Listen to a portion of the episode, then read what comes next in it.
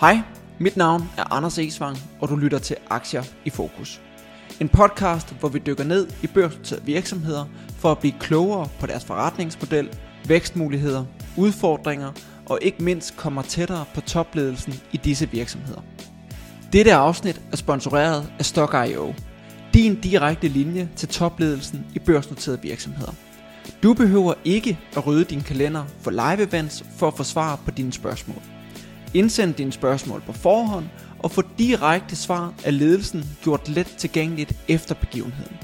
Få adgang til søgbare og tidsstemplede transkriberinger og optagelser.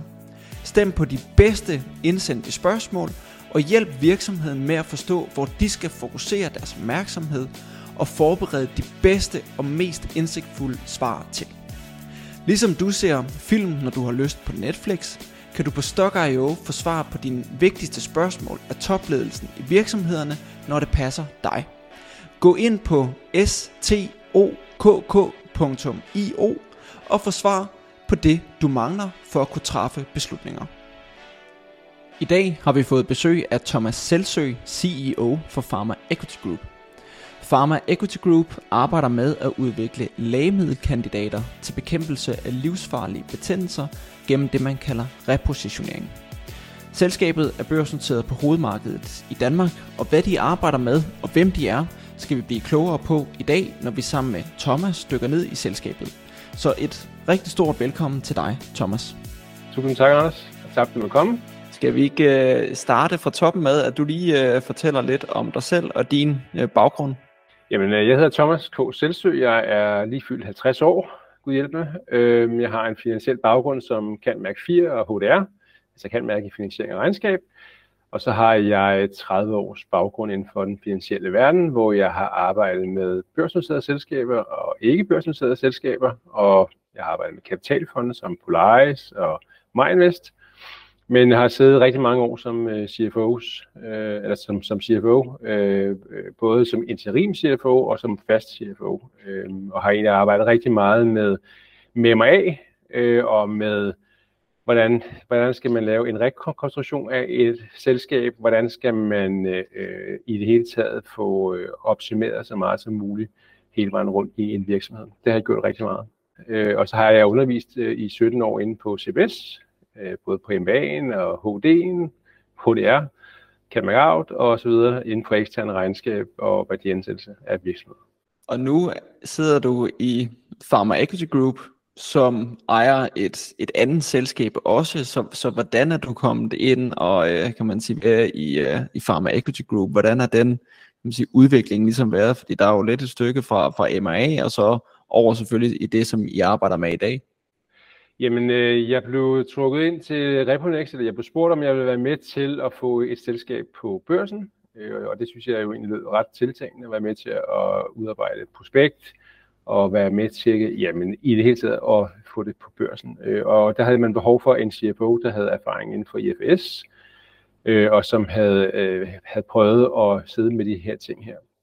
Øh, og så tog man kontakt til, til mig, og øh, jamen, så sagde jeg ja til det, øh, og startede en som CFO i Reponex, sidder altså i dag også som CEO i Reponex, men også i Pharma Equity Group. Øh, og jeg kan lige fortælle ganske kort, hvordan de to ting så hænger, hænger sammen. Øh, fordi man lavede øh, i, i Reponex, man havde et, et ønske om at komme på børsen, øh, og den vej fra, så kunne man jo enten vælge den traditionelle vej, som er en IPO, vej, eller så kunne man vælge den vej, som vi så valgte, som er det, man kalder en reverse takeover, eller en baglæns børsintroduktion, hvor man altså benytter sig af en eksisterende skat, et eksisterende selskab på børsen, øh, hvor man så går ind via det. Og det er typisk et selskab, der er stort set tomt, der ikke har særlig mange aktiviteter. Og den øh, vej gik man også øh, ind på her. Øh, Reponex gik simpelthen på børsen, altså indirekte, ved at bruge den tomme skal, øh, som hed Blue Vision, som var et tidligere ejendomsselskab. Øh, og så gik man på børsen den vej fra, hvor Blue Vision lavede et tilbud på Reponex, øh, og øh, i og med, at, at Reponex var, var rigtig mange gange mere værd i forhold til en teoretisk værdiansættelse, så, øh, så, så, så, så blev det jo sådan, så Reponex i virkeligheden jo var ejer øh, af provision, og det er også derfor, vi laver vores regnskaber, som vi gør i forhold til reverse takeover reglerne. Men ikke det som mindre, når man handler Reponex på børsen, så handler man det via moderselskabet, som er Pharma Equity Group. Og den bliver handlet under det, der hedder PEG, PEG øh, Company. Det er den måde, det hænger sammen på. Øh, det er simpelthen Pharma Equity Group, jamen de ejer jo i dag 100% Reponex, øh, og det er den eneste investering, man har, så derfor er det jo identisk øh, de her to ting. Det er jo et, et farmaselskab øh, i dag, Pharma Equity Group. Inden vi kommer sådan helt til, hvad det er, som, som Reponex øh, laver, som, som Pharma Equity Group så ejer, kan du så ikke sådan lige prøve at forklare, hvad er finten i at lave den her sådan, uh, reverse takeover, som, som I har lavet, og den der baglandsvej ind på børsen, i stedet for en normal IPO? Ja, Altså det, man kan sige om noget, det er normalt, eller ej, vil jeg lige skynde mig at sige. Hvis du tager til USA, så vil de sige, at det er mere normalt at lave en reverse takeover. Men i det lille Danmark, der er det ikke øh, så typisk, at man ser det øh, gjort via den her vej. Jeg vil sige, at hvis man ser i forhold til øh, at gå ind den traditionelle vej, hvor man går ind og laver en traditionel IPO, så benytter man sig af investment bankers, øh, man har corporate finance afdelinger til at hjælpe en, man er ude på roadshows og alle de her ting her. Det kan koste typisk øh, fra, vil jeg sige, øh, 20 til 40 millioner kroner og øh, få sin entré på børsen den vej fra.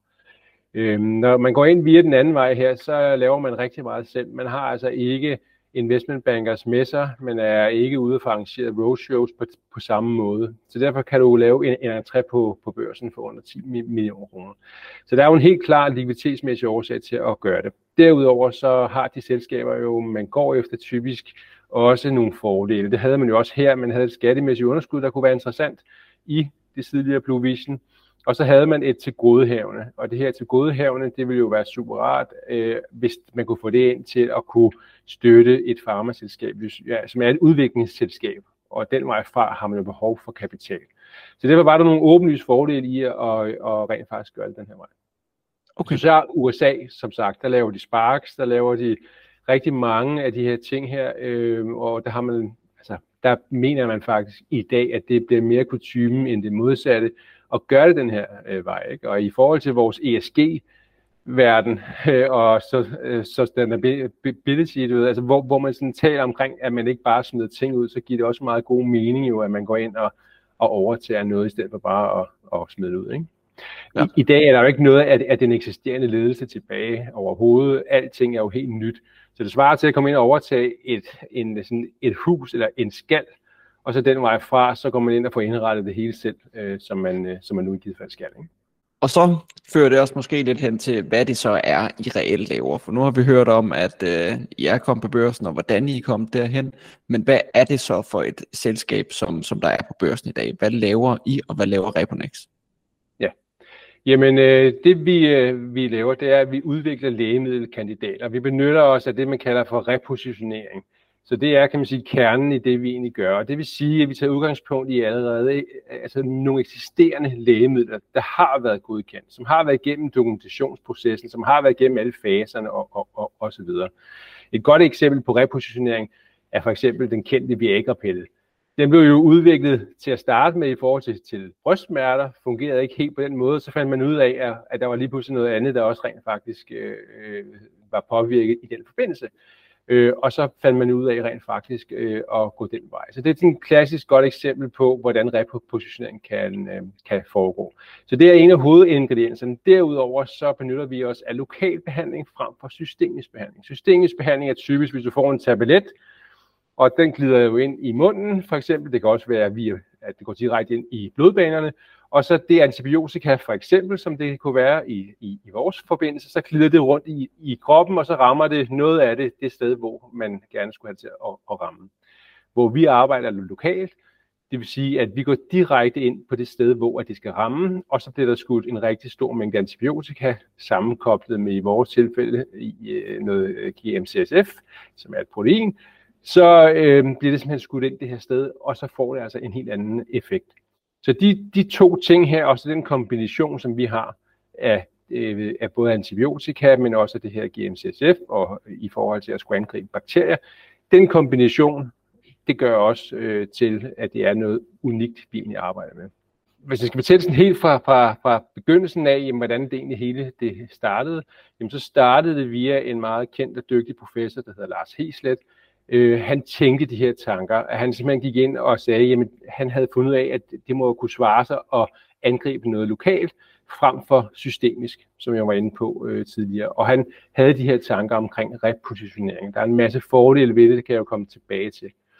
Men øh, øh, Lars Heslet, han afgår øh, ved døden i, i 2016, og inden der, der får han så videregivet det til hans mange øh, årige gode ven og kollega, professor øh, Lars Otto Usenthal, som så, kan man sige, tager os videre den her vej, og han er også en del af teamet i dag. Øh, og hvis vi sådan skal springe helt frem til i dag, øh, så, jamen, så er det en af de yngre kollegaer, der på det tidspunkt var med til at overtage, og han hedder øh, Ismail Gøgenau, som er blandt andet på Køge Hospital og er professor der, meget, meget dygtig også. Øh, og så har vi jo vores CMO, øh, som øh, hedder Christopher Burton, øh, som oprindeligt er fra England, som er vores kliniske direktør i selskabet her i dag. Så det er den udvikling, den rejse, man har været på igennem tiden. I arbejder med repositionering, siger du, og I arbejder med øh, lokal behandling. Hvilke områder er vi inden for? Er det alle mulige forskellige ting, eller har I nogle specifikke sygdomsområder eller andet, som er det, som I fokuserer på? Altså det, vi har fokuseret på, det er det, man kalder inflammatoriske sygdomme. Altså noget, hvor der er noget bakterielt. Øh, og de her inflammatoriske sygdomme, det er for eksempel i et af de programmer, vi har, som hedder buhændebetændelse. Øh, og øh, en, en buhændebetændelse, jamen det er jo en infektion i buhinden, som er den beskyttende membran, der omgiver organerne i maven. Og så kan man sige, hvornår optræder for eksempel sådan, sådan en buhændebetændelse? Jamen det kan den typisk gøre i forbindelse med en blindtarmsbetændelse for eksempel. Og den her betændelsestilstand kan jo blive yderst alvorlig, hvis man ikke får gjort noget ved den øh, ret hurtigt. Og som jeg var inde på før, den traditionelle behandling er altså den systemiske, hvor man enten via blodbanerne eller en tablet, så får man øh, noget antibiotika til at slå den her betændelse ned. Det er bare ikke alt det, der rammer der, hvor det skal ramme, altså omkring buhinden. Det vi gør øh, modsat, det er, at vi øh, kan indføre det direkte i buhulen, og med den rigtige størrelse eller rigtige mængde antibiotika, jamen, øh, og så er sammenkoblet med det her GMCSF, jamen så får man altså muligheden for at slå betændelsen ned meget mere betydeligt. Øhm, så det er den ene af de ting, som vi arbejder med. Så arbejder vi med, med sovebehandling, hvor vi har tre programmer i øh, vores lægemiddelkatalog, så at sige. Og det er blandt andet øh, venøse bensår. De her bensår, de optræder jo typisk ved personer, som ikke har den rigtige øh, blodgennemstrømning, altså den rigtige blodcirkulation. Det kan være personer, der har været udsat for at få en blodprop. Det kan være personer, der har diabetes. Det kan være øh, nogen, der sidder i en rullestol for eksempel, øh, på grund af det ene eller det andet, men det vil sige, hvor man ikke har den her gang til, at der kan ske den her blodgennemstrømning. Og de kan være meget voldsomme, de her åbne sår. Øh, når der ikke sker den her blodgennemstrømning, jamen så heler de jo ikke de her sår her. Der har vi jo så udviklet, og er i gang med at udvikle den her gel her, eller genen er jo færdig, men nu, nu afprøver man de her ting her. Og den påsmører man altså omkring det her sår. Og der kan man altså se rigtig gode resultater, når man ser på den her GMCSF, hvordan den er med til at lave en healing meget, meget hurtigere, end man ellers traditionelt kan se, hvis man trods alt har en kompressionsforbinding eller noget andet. Så kan man altså se en, en klar fordel. Så arbejder vi med øh, kronsygdommen. Det er jo en inflammatorisk tarmsygdom, øh, som nærmer en kronisk sygdom i fordøjelsessystemet. Den kan være meget, meget alvorlig at, at have den her sygdom. Det gør jo enormt ondt i øh, ens mave, at hvis man har det, og man, skal, man føler, at man skal på toilettet hele tiden simpelthen. Så det har jo nogle øh, invaliderende symptomer, den her sygdom. Det sker typisk, når man er oppe i alderen, altså i voksenalderen. Der er også mange kvinder, der har den her sygdom. Man ved faktisk ikke, hvorfor den i givet fald er øh, kommet. Men der har vi udviklet også den her gel her, som også er en blanding af GMCSF, sammenkoblet med øh, øh, fosfomycin, altså det her antibiotika, og så metronodicil øh, sol, som er øh, en, noget, øh, et middel til at få angrebet de her bakterier.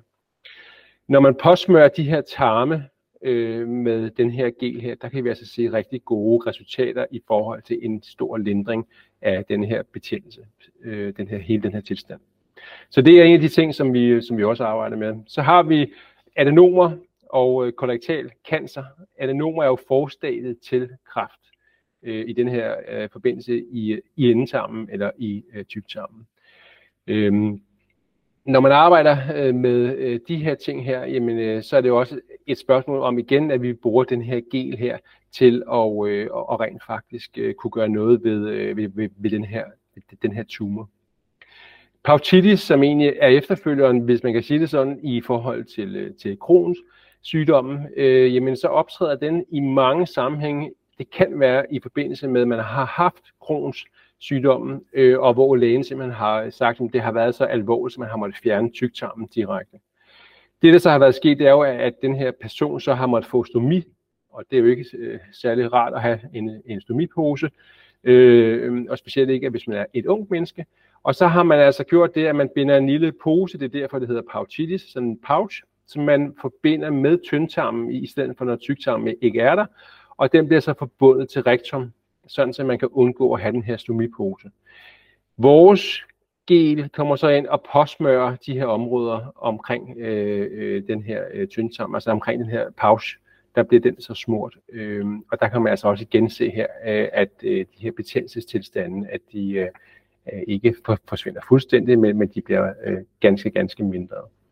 Så alt det her, det betyder jo et eller andet sted en hel masse for, hvor mange gange skal man ind på et hospital, hvor mange gange skal man jo involveres i forhold til øh, at komme ind og få noget lindring. Øh, så, så det har jo betydning for antal hospitalsdage, så både samfundsøkonomisk har det en betydning, men så sandelig også for alle de mennesker, der er påvirket af de her ekstremt alvorlige sygdomme.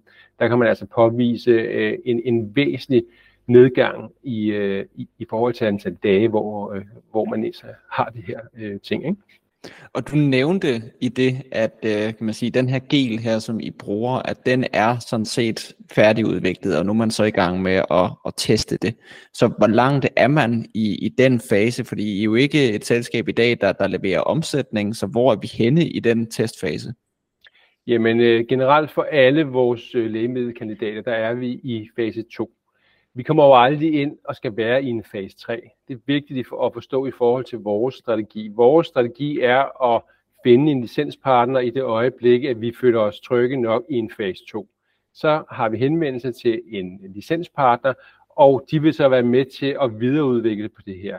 Øh, øh, de vil være med til at foretage hele fase 3-udviklingen, øh, eller ikke udviklingen, men hele den her gennemgang, som sker i fase 3. Og det vil sige, at de tager sig også af selve markedsføringen og af det endelige produkt. Så hele vores strategi, det er simpelthen, at på det rigtige tidspunkt, hvor man kan, kan man sige, øh, se på, hvilken risiko der er tilbage, at man så den vej fra lader den overgå til en licenspartner. Og på det tidspunkt, så vil du så modtage en royalty fra din licenspartner. Det vil sige, sammenholdt det her med, at vi taler om, om repositionering, samtidig med, at vi rent faktisk har den her strategi, det gør jo til, at man kan have cashflow langt hurtigere. Så når vi taler om uh, time to market, så taler vi altså ikke om, at vi skal have det endelige produkt ud på markedet. Så taler vi jo om, hvor, jamen, hvornår er det, vi i givet fald får nogle royalties fra en licenspartner. Så det vil sige, licenspartneren i det tilfælde vil finansiere hele fase 3 forsøgsperioden, eller vil I skulle finansiere en del af det der også?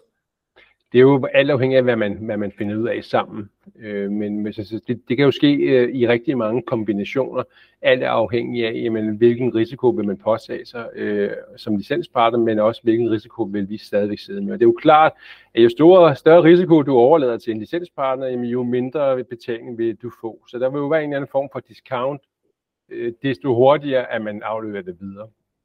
Og der findes ja. jo masser af selskaber, som jo går ind allerede fra en fase 1, hvor, hvor de har programmer helt op til, til fase 3, øh, men, men som, som kan se allerede på, på de data, der kommer ind, jamen den her, den, øh, den virker lige rimelig, øh, altså det virker rimelig sandsynligt, at den kommer hjem. Ikke? Øh, så men det er jo hele det strategiarbejde, som, der, som der egentlig ligger øh, for os nu. Ikke?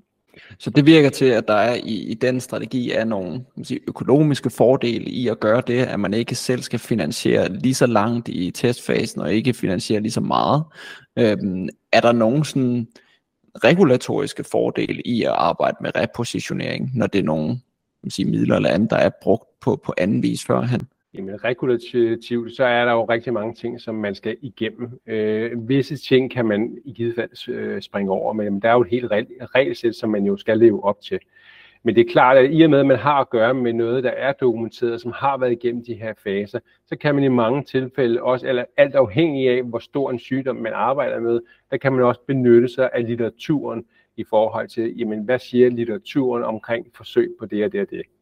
Så derfor er der nogle helt klare fordele. Når man arbejder med repositionering, så kan man simpelthen se en, en, en forskel, som er ret tydelig i, i forhold til, hvor lang tid tager det i virkeligheden at komme helt frem øh, til mål.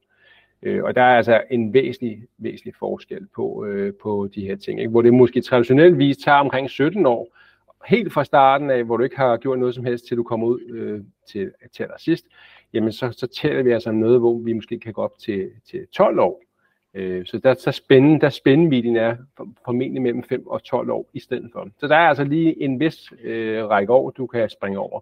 Når vi så samtidig har valgt en strategi, hvor vi er ret agile rent ren omkostningsmæssigt, hvor vi har valgt at outsource rigtig mange af vores funktioner ud til de pågældende steder, altså ude for eksempel Køge Hospital, Herlev, Bispebjerg, og hvor vi ellers har øh, samarbejdsaftaler, Jamen, øh, så, så gør det jo selvfølgelig til, at en del af vores omkostninger er variable. De ligger et andet sted. Øh, og det gør jo til, at man kan træde på speederen og træde på bremsen på en helt anden måde.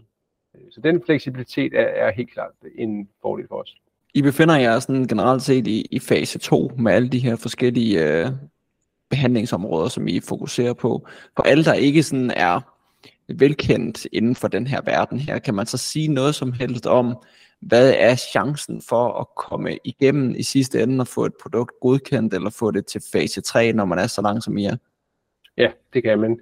Altså, der er en associeret professor, øh, der hedder Damashi, som har lavet, øh, skrevet nogle artikler omkring netop det her område. Og det er jo blandt andet også de, en af de, de her øh, de artikler, som vi har benyttet os øh, af, når vi har været inde og se på, jamen, hvad er selskabet i givet fald værd.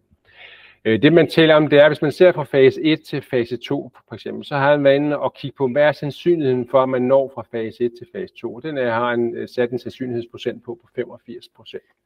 Og på samme måde kan man sådan, du ved, hvad er så sandsynligheden for, når du er i en fase 2, du rammer en fase 3, jamen den er så 53 procent. Jamen fra fase 3 til approval, der siger man 74 procent. Hvad er den så, når vi har approval til markedet? Og der siger man så, at der er helt op på 96 procent sandsynlighed for, at man kommer igennem. Så det er den vurdering, man har gjort sig i den her forbindelse, og det er jo selvfølgelig ikke bare trukket ned fra, fra himlen, men det er altså via en af de her, øh, som har forsket inden for, for det her. Ikke? Så ja, det kan man, øh, og det, det er en risikojusteret model, man arbejder med i den forbindelse. Så den øh, risikojusterede model bliver indarbejdet i det, man kalder vakken, altså den kapitalomkostning, der benyttes i forhold til en værdiansættelse. I arbejder jo med, med mange sådan forskellige behandlingsområder. Kan man så også sige noget omkring, hvor, hvor stort er det samlede marked, som I, som I adresserer med alle de forskellige områder, som I bevæger indenfor? Hvis vi tager det første, som jeg var inde på, som er buhindbetændelse, altså den her bakterielle øh, peritonitis, øh, så har man cirka 1,2 millioner nye tilfælde per år i EU, USA og Japan. Øh, og skønsmæssigt, selvfølgelig med nogen, nogen usikkerhed, der har man omkring 1,5 til 2 milliarder dollar alene på det marked. Så det er jo, det er jo ret stort. I forhold til sårbehandling, jamen, så er det jo også et omfattende øh, problem i hele verden, specielt i, i USA, hvor vi stort set lige har, har fået et patent, så godt som. Øh, jamen, der er der 16 millioner patienter i EU og USA og Japan, øh, og et marked på mellem 19 og 25 milliarder dollar. Øh, så der er virkelig, virkelig mange penge i, øh, i forhold til alt det her. Ser vi på, øh, på behandling af kronsygdom, jamen der er cirka 2 millioner patienter i, øh, i øh, EU øh, og USA med den her kronsygdom, og et marked på cirka 3,6 milliarder dollar, øh, og forventet cirka 5 milliarder dollar øh, her i 2025. Så igen meget, meget store tal. Når man ser på forebyggelse og behandling af kolorektal cancer, jamen så har vi cirka halvanden millioner nye tilfælde om året i den vestlige verden. Så der er også tale om meget, meget store tal. 9,4 milliarder dollar, det er noget i den stil, vi har at gøre med, når vi taler om, øh, om det her marked. Så, så, så det, er jo, det er jo kolossale store mængder mennesker, for det første, der bliver ramt øh, på, på, øh, på alle de her sygdomme. Øh, og derved er der jo også, også tale om et kæmpestort marked, øh, som vi kan komme ud til den, den, den vej fra. Ikke?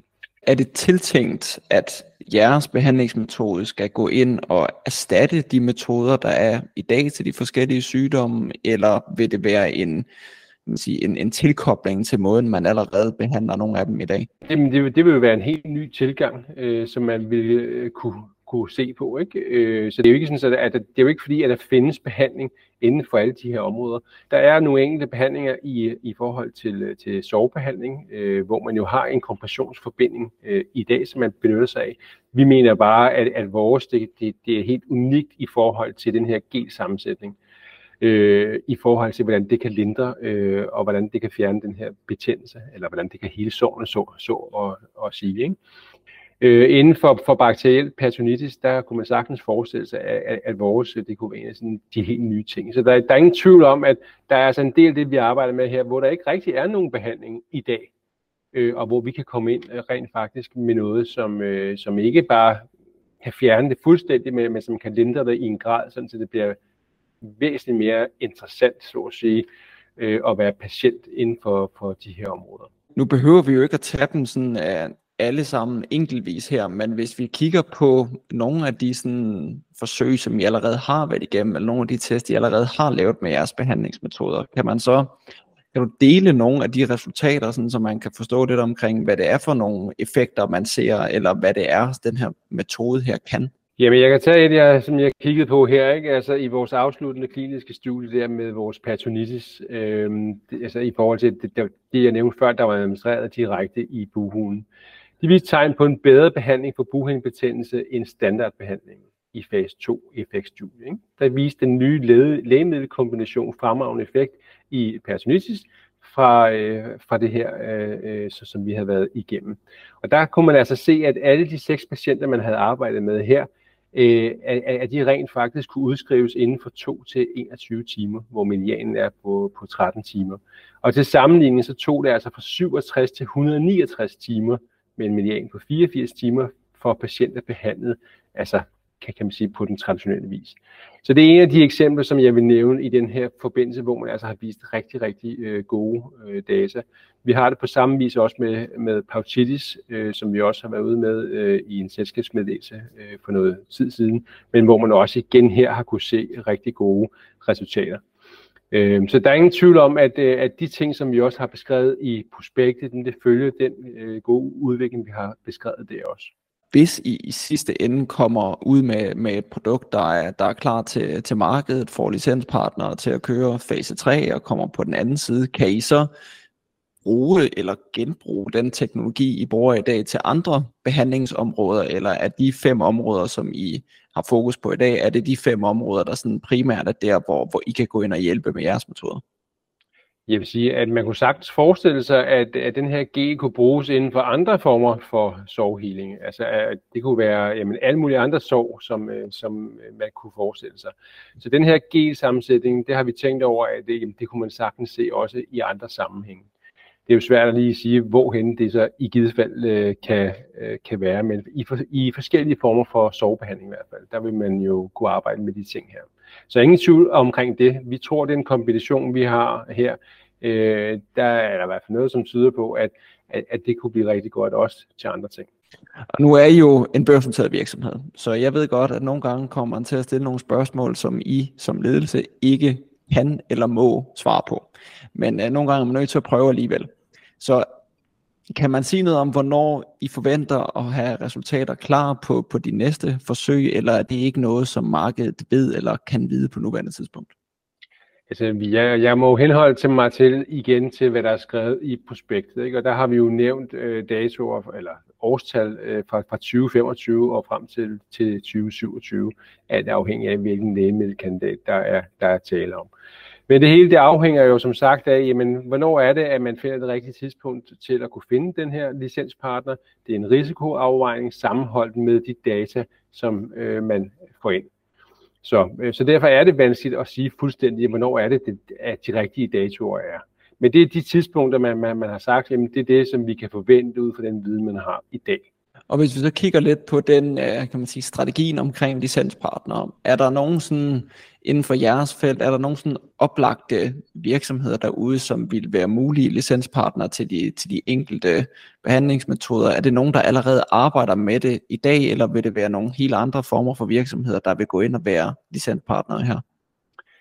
Altså, der er jo en tvivl om, at vi har sådan løbende snakke med mulige licenspartnere. De følger os jo alle sammen, og det er jo nogen, der har en interesse, for eksempel inden for, for en af de her felter, vi nu arbejder med. Og, og nogle af dem, som vi taler med, jamen, de, øh, de har jo kontakt til selskaber, som er, har, produkt, eller, øh, hvad hedder det, har lægemiddelkandidater inden for for eksempel fase 1. Så har de en position inden for fase 2 og inden for, for fase 3.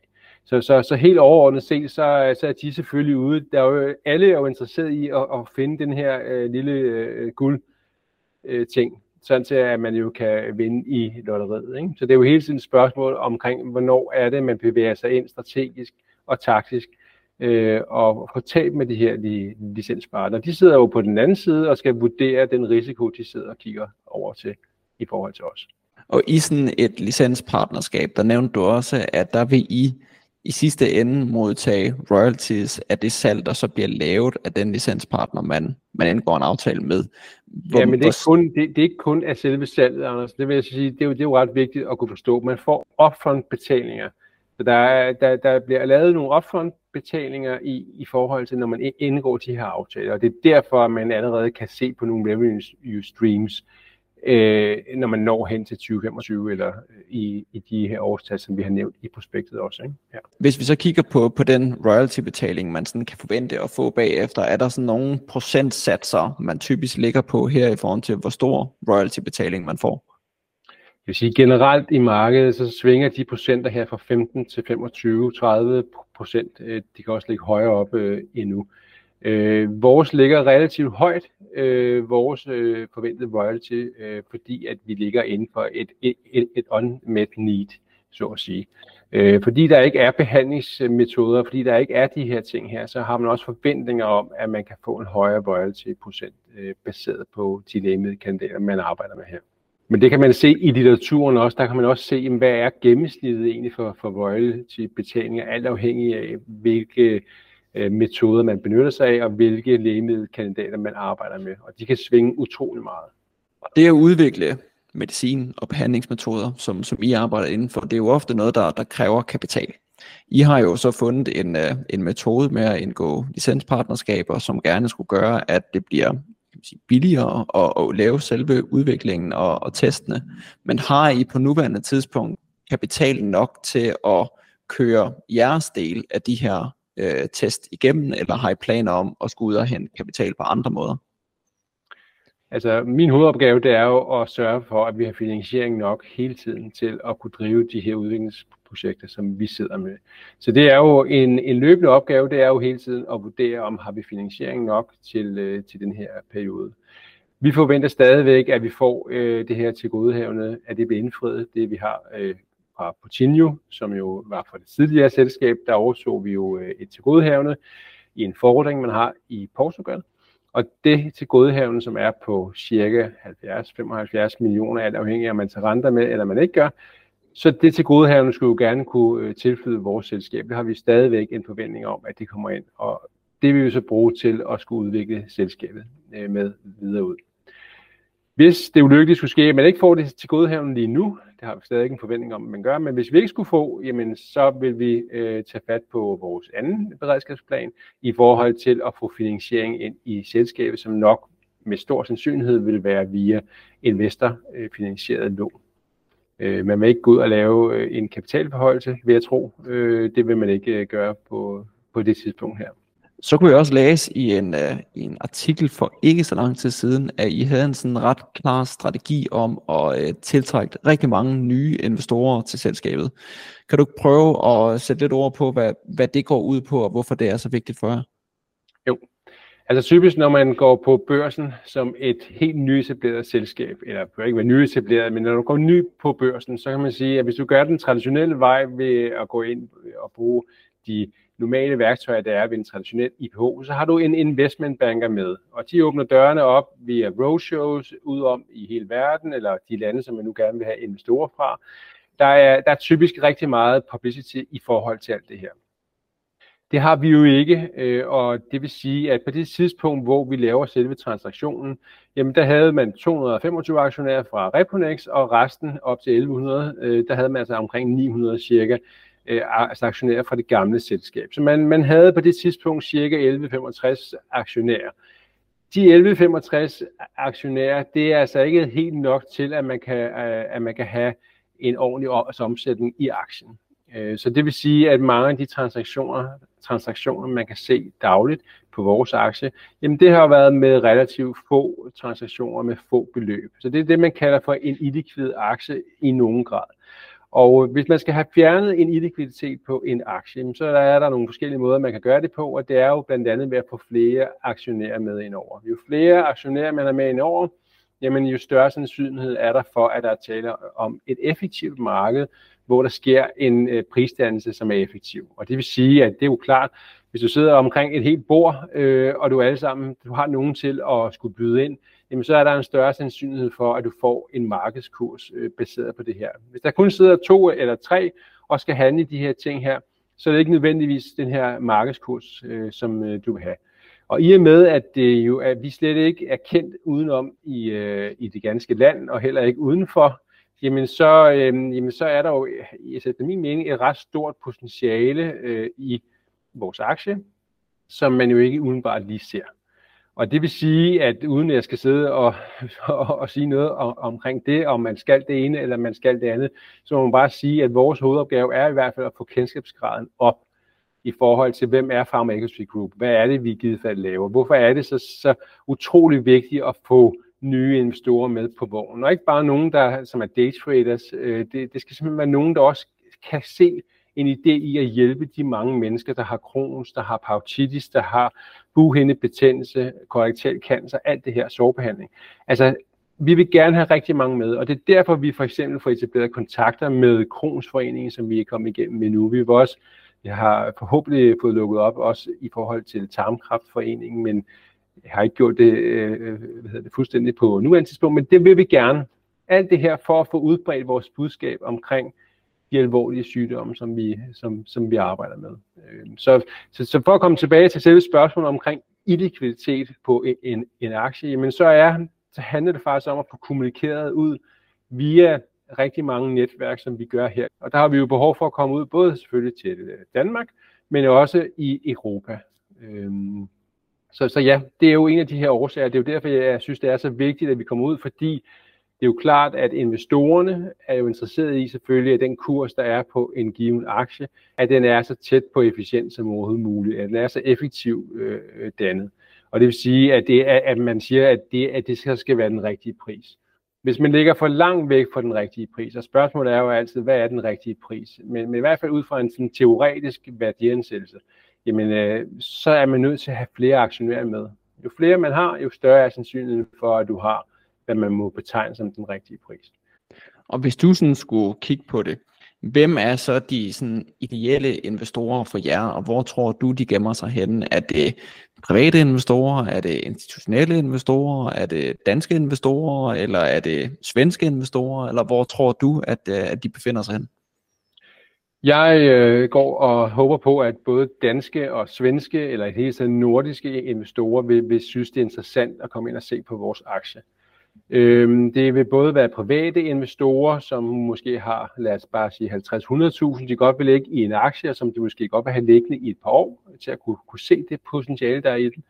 Øh, men det vil også være semi-professionelle investorer. Øh, jeg tror ikke på, at vi vil være attraktive i den her forbindelse i forhold til ACP eller store pensionsfonde lige nu, altså de her såkaldte øh, Taiwan Øh, det, så det, det vil komme senere hen, øh, hvor vi kan man sige, vil have en, en anden tilgang til, at vi måske skal gå ind og kigge på dem også. Så jeg vil tro lige nu, så taler vi altså om, øh, om de her semi-professionelle investorer, øh, og så taler vi om sådan, ja, det kunne være dig og mig, som, øh, har, som har lidt overskuds likviditet, som man gerne vil putte i en given aktie.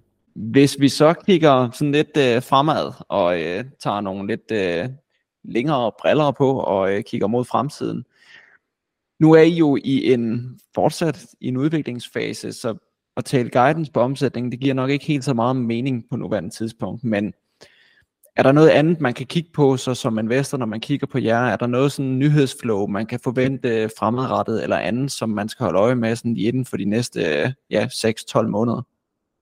Ja, altså det, det man kan sige, som er væsentligt i hvert fald, det er jo, at øh, jamen, hvornår er det, at vi har data, som, som, som kommer fra de enkelte programmer. Øh, og, og så, så det er jo en af de ting, at man, man følger med i forhold til, hvilke data, der kommer. I forhold til patenterne er det jo også væsentligt at følge med i, fordi det kan åbne op for endnu større markeder. Og så vil jeg sige, at øh, det her med, hvornår får vi indgået de her licensaftaler, øh, er jo også rigtig, rigtig vigtigt. Og så ikke øh, sidst, men, men, men slet ikke mindst, men finansieringen.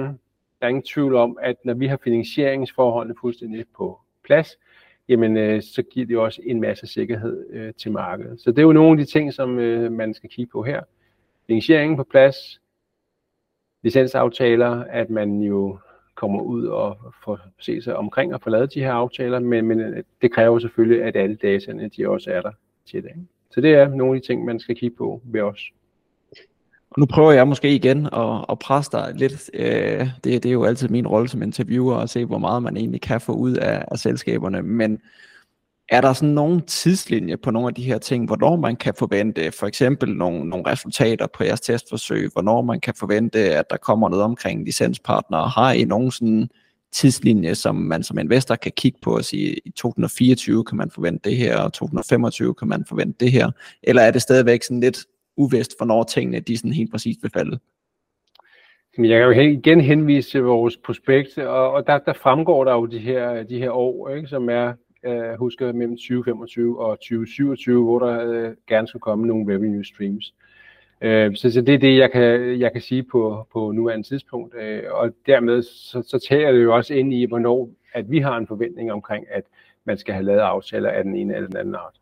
Og det sidste, jeg altid plejer at slutte af med, når jeg har øh, forskellige selskaber inde her, det er, hvis vi så kigger sådan meget, meget langt frem i tiden, uden at sætte nogle tal eller noget på, fordi vi ved godt, at selskaber ikke guider så langt frem i tiden. Men er der sådan nogen stor vision eller anden, som du vil fortælle om, hvis jeg inviterer dig ind igen om 10 år, hvad det så er for en virksomhed, vi har med at gøre? Ja, så der vil, hvis jeg skal drømme en lille smule, jamen, så har vi indgået strategiske partnerskaber, øh, både med, altså med øh, nogen, som, som, ligesom, hvor, hvor vi kan have fået lavet de her licensaftaler. Så strategiske partnerskaber har vi fået indgået. Vi har fået lavet en organisation, som, som hele vejen rundt også er tilpasset til den, den strategi.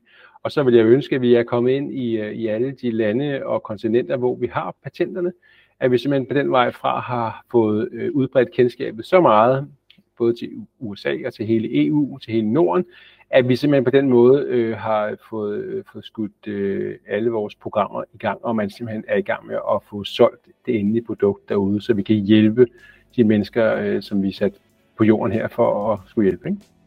Jamen, øh, det, var, øh, det var sådan set det hele, Thomas, så du skal have øh, mange, mange gange tak for din tid, og tak fordi du gad at være en, øh, en del af vores podcast her og fortælle lidt mere omkring det, som I arbejder med, og de forskellige selskaber, som er en del af den konstruktion.